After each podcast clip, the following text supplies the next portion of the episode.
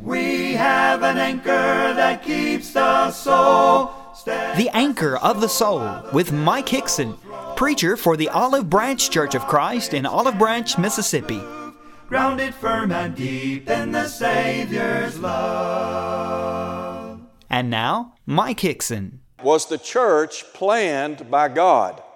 There are a lot of people in the world today that have the idea that because Jesus Christ was rejected by the Jews, he failed in his efforts to establish the kingdom. And so, what he did was parenthetically set up what has been called the church age. Well, first and foremost, I would remind all of us that God the Father was not caught off guard when the Jews rejected Jesus. In Isaiah chapter 53, we have Isaiah talking about the Messiah, the suffering servant. And he said, with regard to the Christ, he was despised and rejected by men, a man of sorrows and acquainted with grief.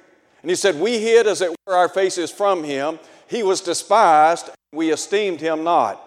750 years before Jesus ever came to earth, God, through the prophet Isaiah, said that Jesus would be despised and rejected by people. And you remember John said in John chapter 1 that Jesus came to his own, and his own received him not. Jesus did come to establish a kingdom, the church, and he was able to accomplish that. But with regard to the church or the kingdom being planned by God, well, what does the Bible say? Look at Ephesians chapter 3, verses 9 through 11.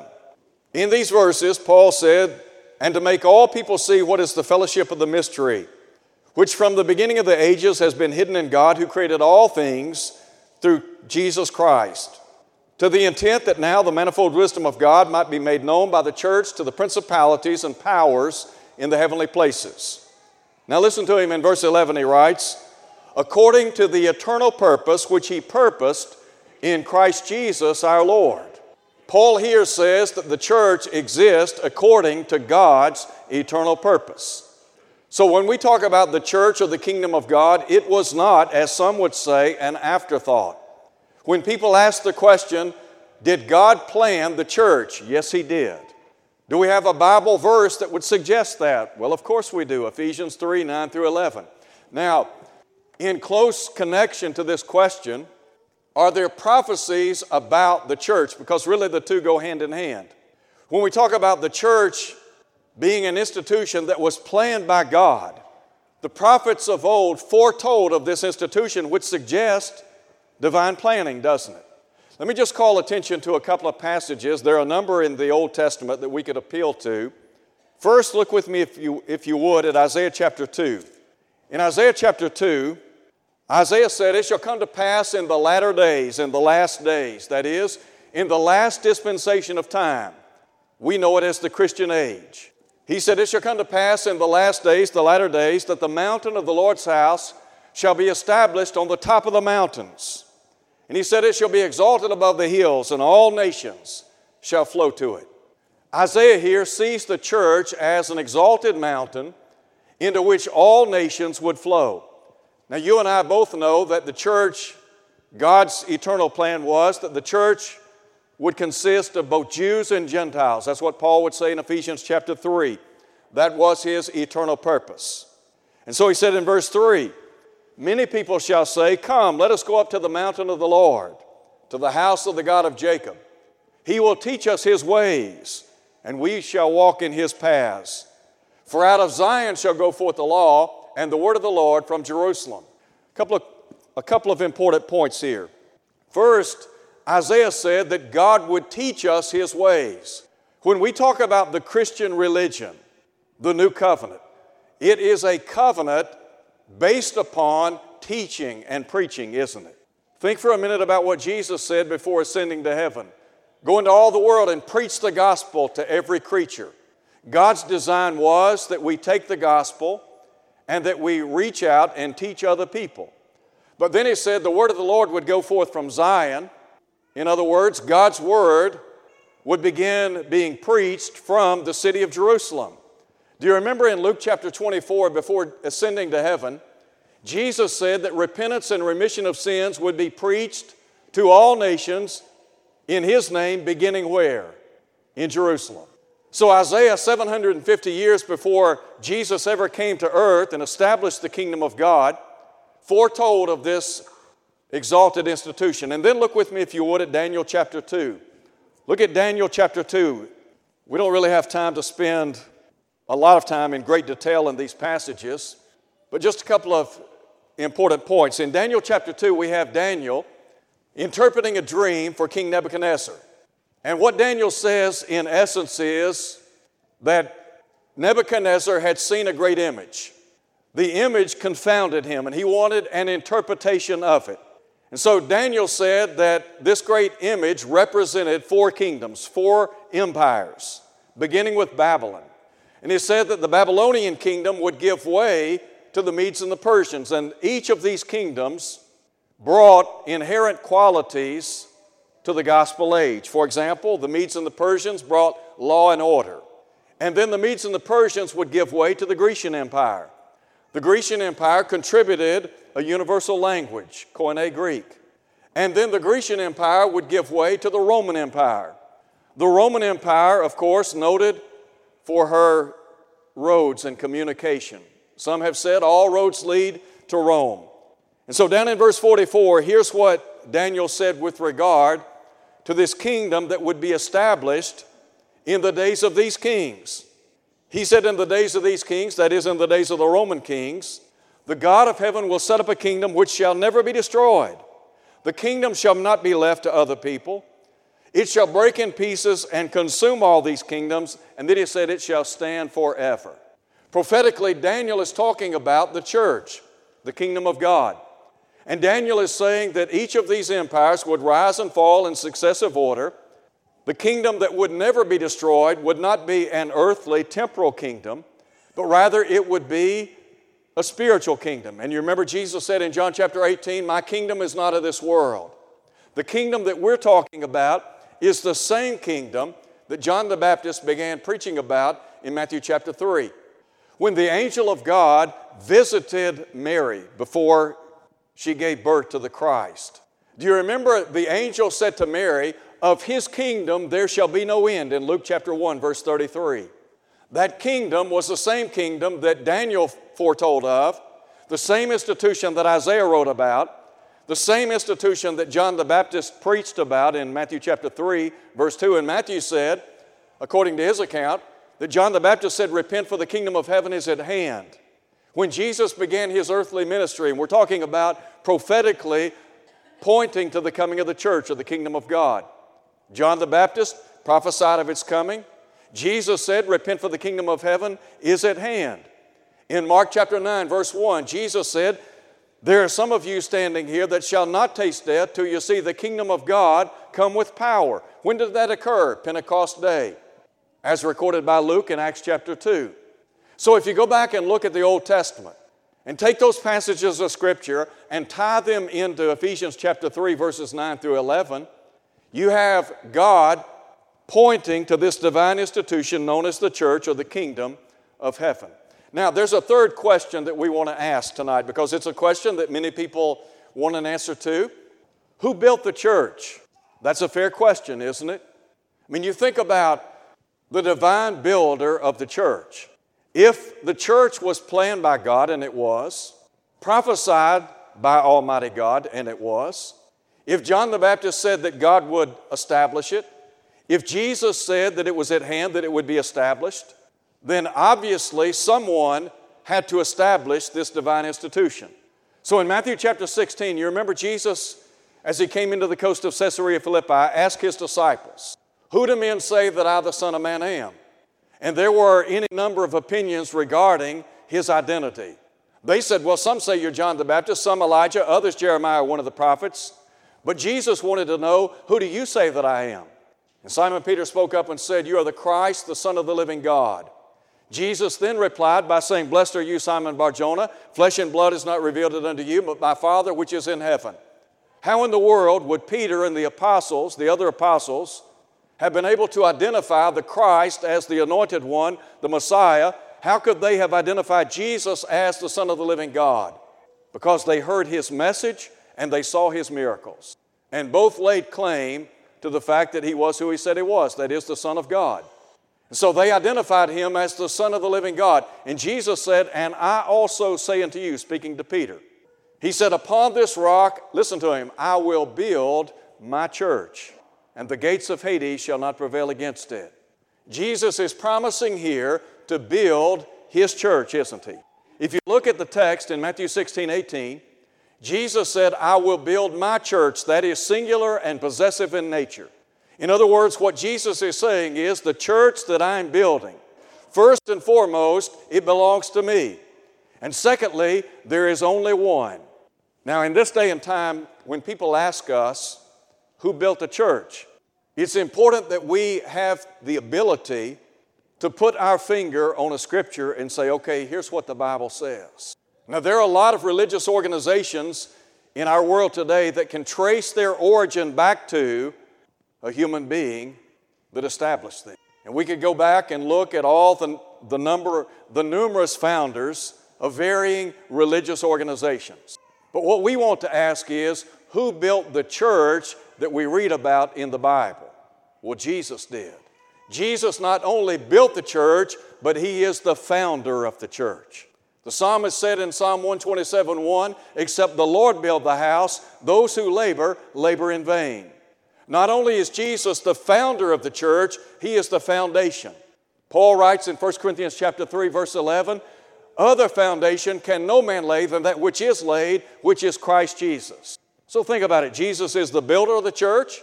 He is the founder of the church and he is the foundation of the church. As a matter of fact, Paul said in Ephesians chapter 2 verse 20 that Jesus Christ is the chief cornerstone. And what he's saying is the church rests solidly upon one foundation. That one foundation is Jesus Christ, the Son of God. Now, it's not as likely today as it was in days gone by, but there's still some that will say when you talk to them about the church, they'll say, I know about you guys. You're that group that was started by Alexander Campbell, aren't you? I mean, there's some people that still make that claim. Matter of fact, you can look back, and some historians will even say they'll try to link Alexander Campbell to the establishment of the Church of Christ. But in Romans chapter 16, verse 16, Paul in the first century said, The churches of Christ salute you. Alexander Campbell was not born until almost 1800, about 1789, somewhere in there. 1700 years after the church was established by Jesus on Pentecost Day, Alexander Campbell was born. So, how in the world, pray tell, could he have ever established the church of Christ? The fact of the matter is, he didn't. He couldn't. The only person that established the church, the only person who has the right to establish the church is Jesus. That's it. So, when we talk about Jesus and we talk about being a member of the church of Christ, here's what we need to understand. We're not talking about the church of Christ as if it were another denomination. What we're saying is the church that belongs to Christ. In other words, it's His church, it's not our church. It's not my church, it's not Campbell's church or anybody else's. It's the Lord's church, isn't it? So when we discuss the church of Christ, what we're saying is Jesus is the one who bought it, He built it, therefore it belongs to Him. And if He bought it and built it, He has the right to decide how it's to operate, doesn't He? He has the right to regulate how the church is organized, how it is to worship, how it is to work, on and on. So, who built the church? Only one person did Jesus Christ, the Son of God. Now, there's a fourth question that we want to ask, and I think this is very important in light of the questions that have been asked thus far. The fourth question is What was the price of the church? Now, sometimes when we talk about institutions that have been bought and paid for, we'll talk about how they are accompanied or their establishment was accompanied by blood, sweat, and tears. When we talk about the church of Christ, it was established by Jesus and it was bought and paid for by his divine, by his divine blood, wasn't it? In Acts chapter 20, verse 28, Paul said, Take heed to yourselves and to all the flock which the Holy Spirit has made you overseers to feed the church of God, listen to him, which he purchased with his own blood. Jesus bought the church with his blood, didn't he? Now, we talk about the importance of the church and the fact that the church was bought and paid for with his divine blood. Since he bought it and he built it, it belongs to him. and Him alone. I said a moment ago that the church that we're talking about belongs to the Lord Jesus Christ. Sometimes when we talk to people about the church and we talk about the church of Christ, what they have in mind is that we're saying the church of Christ is a better denomination than maybe what their denomination is. That's not what we're saying. What we are saying is the church of Christ is not a denomination. As a matter of fact, I think one of the things that we have failed to see in the church in the last probably 35, 40, 50 years is the distinctiveness of the church of Christ. The church of Christ is different. Why is it different? It's different because of who bought it, who built it. It is different because it belongs to the Lord Jesus Christ. In 1 Peter chapter 2, Peter said, You are an elect race, a royal priesthood, a holy nation, a people for God's own possession. Listen to what Peter said. He said that we, that is Christians, we are a people for God's own possession. Why? Because He bought us, didn't He? The Bible says we have been sanctified in Christ Jesus. In other words, we've been set apart.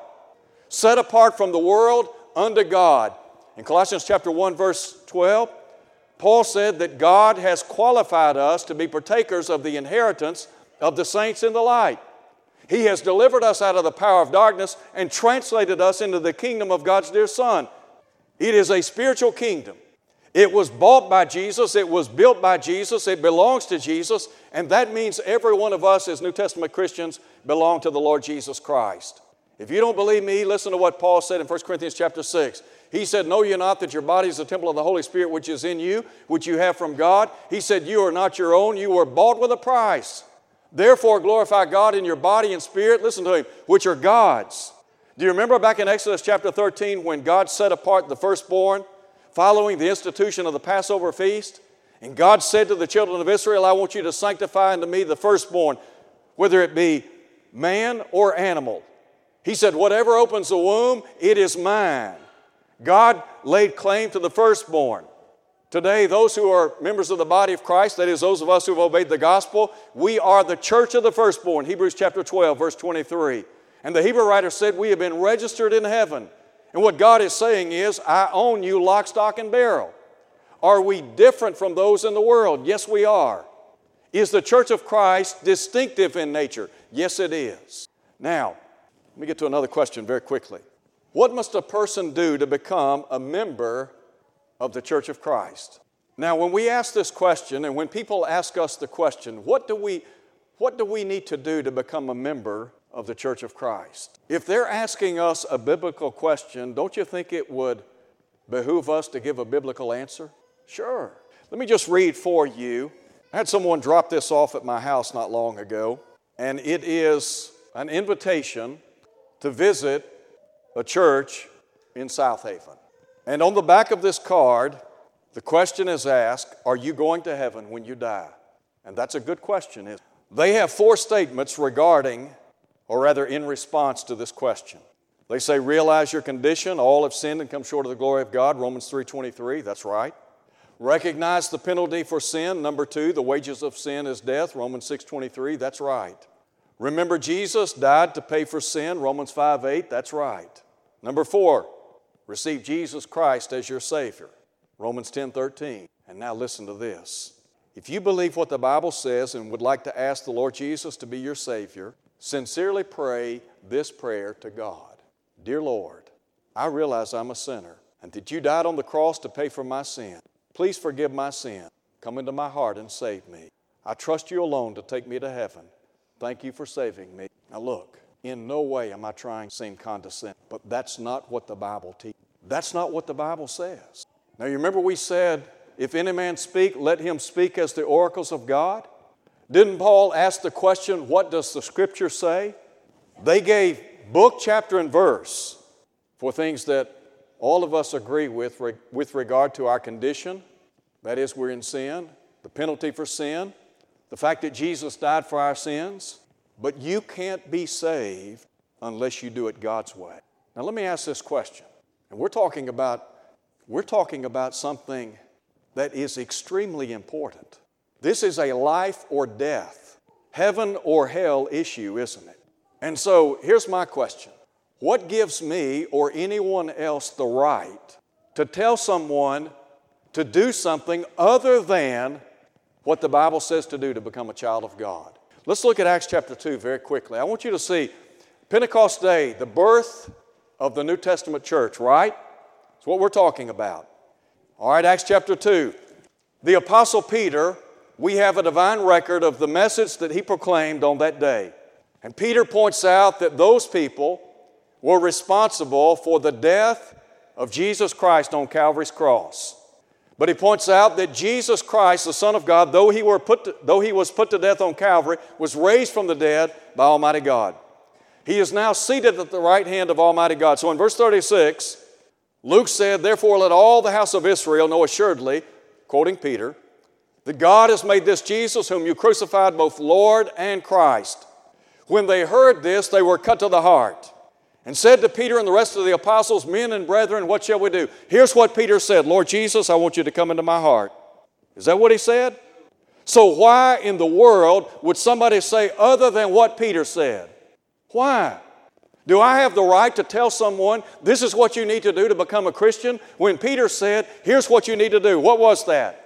Look at verse 38. This is not about what he said, it is what he said.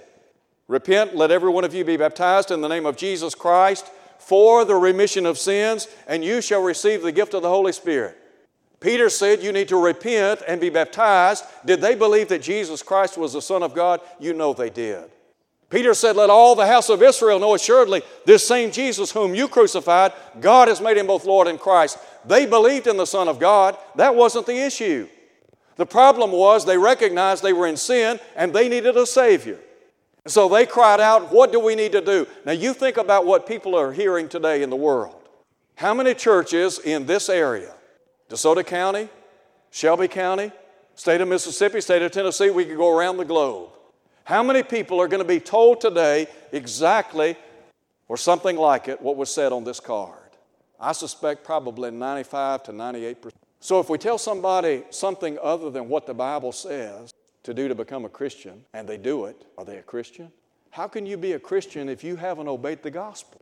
Look, I'm not trying to be ugly, condescending, arrogant. What I'm trying to do is say, look, if we want to go to heaven, if we want our friends and neighbors to go to heaven, then what we have to do is point them in the direction of truth. Only truth will save. Jesus said, You shall know the truth, and the truth shall make you free, John 8 32. If we don't know the truth, and by the way, the calling card in churches of Christ is the truth of God. The church is the pillar and ground of the truth. Sometimes people say, well, what, what does the church of Christ teach? What we ought to ask is, what does the Bible teach? The church is the voice for truth, but the church looks to God's Word. So, what must a person do to become a member of the church of Christ? Exactly what Peter said. And you can go through the book of Acts and look at every single account. Every single person in the book of Acts did the same thing to become the same people. And what was that? They heard the gospel because faith comes by hearing, hearing by the word of God, Romans 10 17. They believed Jesus Christ to be the Son of God. The Bible says the eunuch believed with all of his heart, Acts chapter 8, in verse 37. They confessed that Jesus was the Christ, the Son of God, and they were baptized to wash away their sins, Acts chapter 22, verse 16. So, if that's what the Bible says we have to do to become a member of the church, then why would we want to do anything else? Why would we want to tell anybody to do something else? Anything else is not biblical, it's not scriptural. Another question, final question Do you have to be a member of the church to go to heaven? That ought to be obvious. I want you to look with me at Ephesians 5, verse 23. In Ephesians 5, verse 23, listen to what the Apostle Paul says. While you're turning to Ephesians chapter 5, verse 23, you remember Paul said in Ephesians 4, verse 4, there is one body. Now, sometimes people ask the question, what is the body? In Ephesians 1 22 and 23, Paul said he put all things in subjection under his feet, made him to be head over all things to the church, which is his body, the fullness of him who fills all in all. The church and the body are one and the same. Jesus is the head of the church, Colossians 1 18, Ephesians 1 22 and 23. There is one head and one body, right? Is that what the Bible teaches? Yes. So there's one head, there's one body. Ephesians 4 4. So when we're baptized into Christ, now sometimes people will say, well, do I need to join the church? Do, do I need to be voted into the church? Well, the Bible says when we're baptized into Jesus Christ, God adds us to the church. Acts 2, verse 47 the Lord added to the church those who were being saved. Who are in the church? The saved. The saved are the church. The church is the ecclesia, the community of the saved, the called out. So when we're baptized into Christ, God puts us in the body. 1 Corinthians 12, verse 13. Paul said, By one Spirit were you all baptized into one body. So when we're baptized into Christ, we are in the church of Christ, are we not? Now, somebody says, Well, I want to have a relationship with Jesus, but I don't, want, I don't want anything to do with the church. Well, if you have a relationship with Jesus, you have a relationship with the church.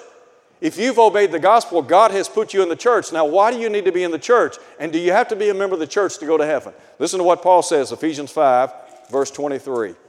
The husband is the head of the wife, as also Christ is the head of the church. Listen, and he is the Savior of the body. Jesus is the Savior of the body. Can a person be saved outside the body of Christ? Of course not. Look, we're either in Christ or out of Christ. Salvation is in Christ, 2 Timothy chapter 2, verse 10. The only way to get into Christ is to be baptized into Jesus Christ. That's what the Bible teaches Galatians 3 26 and 27, Romans 6 3 and 4. When we're baptized into Jesus Christ, we contact the blood of Christ. Jesus shed his blood in death. So when we're baptized into Christ, we contact the blood which washes away our sins, Revelation 1, verse 5. And we are added to the body of Christ. As a matter of fact, reconciliation to God takes place where? In the one body. Think about it. The redeemed are in the body, the reconciled are in the body. Can you be saved without being redeemed? No. Can you be saved without being reconciled? Absolutely not. Look, I know this is a lot of information, and I know we've moved at a fast clip tonight, but I hope what has been said has been helpful. And we talk about the church and the growth of the church. We are all members of the church, aren't we? And as members of the body of Christ, our goal is to go to heaven, isn't it? And we want to go to heaven and we want to take as many people with us as, as we can. Well, how are we going to do that? We've got to teach people, don't we? And so these are basic, fundamental questions. It might be the case that you couldn't give a biblical answer to these questions on your own. If you didn't know the answer to these questions, you now have the answers. If you think you're going to know what the Bible teaches coming Sunday morning to Bible class and Sunday morning to worship and Sunday night to worship and Wednesday night to worship, or rather Bible study, you are sadly mistaken. There is absolutely no way you will know the Bible cover to cover with only three or four hours of study a week. It just does not work that way. You've got to be in this book every single day. Now, you don't have to spend all day studying, but you need to study. And you need to study every day. You need to be persistent and prayerful in your study. And you need to study every single day. Pick a time, morning, noon, or night, doesn't matter. Just pick a time and study. You know what the problem in the church of Christ is today? We haven't studied our Bible. That's, I'm telling you the truth. In the church of Christ, by and large, we don't know what the Bible teaches. We really don't. There was a day when we were known as Bible quoting, Bible toting people. We were known as people of the book. We could quote book, chapter, and verse. That day has long since passed. We've got elders in the Lord's church today that couldn't answer these questions. You think I'm kidding, don't you? I'm telling you the truth. They couldn't answer these questions if their life depended on it. Same thing's true for deacons. And let me tell you what, we've got some preachers that probably couldn't answer these questions. And if that be the case, they need to get out of the pulpit. Either mount up or get out. I mean, either preach the word or get out. I hope that what we've said tonight has been helpful. Has it been helpful? You know, sometimes folks look like deer in a headlight. My, my goal is for us to learn together. And I've said it before and I'll say it again we can't sow what we don't know. The seed of the kingdom is the Word of God. If we don't know the Word, we can't sow that seed. Thank you for listening to the Anchor of the Soul. Your speaker has been Mike Hickson, preacher for the Olive Branch Church of Christ, located at 9100 East Sandidge Road in Olive Branch, Mississippi. To hear this lesson again, go to olivebranchchurchofchrist.org. Tune in next Sunday for more of the Anchor of the Soul. Drift or firm remain. We have an anchor that keeps the soul steadfast and sure while the billows roll. Fastened to the rock which cannot move grounded firm and deep in the Savior's love.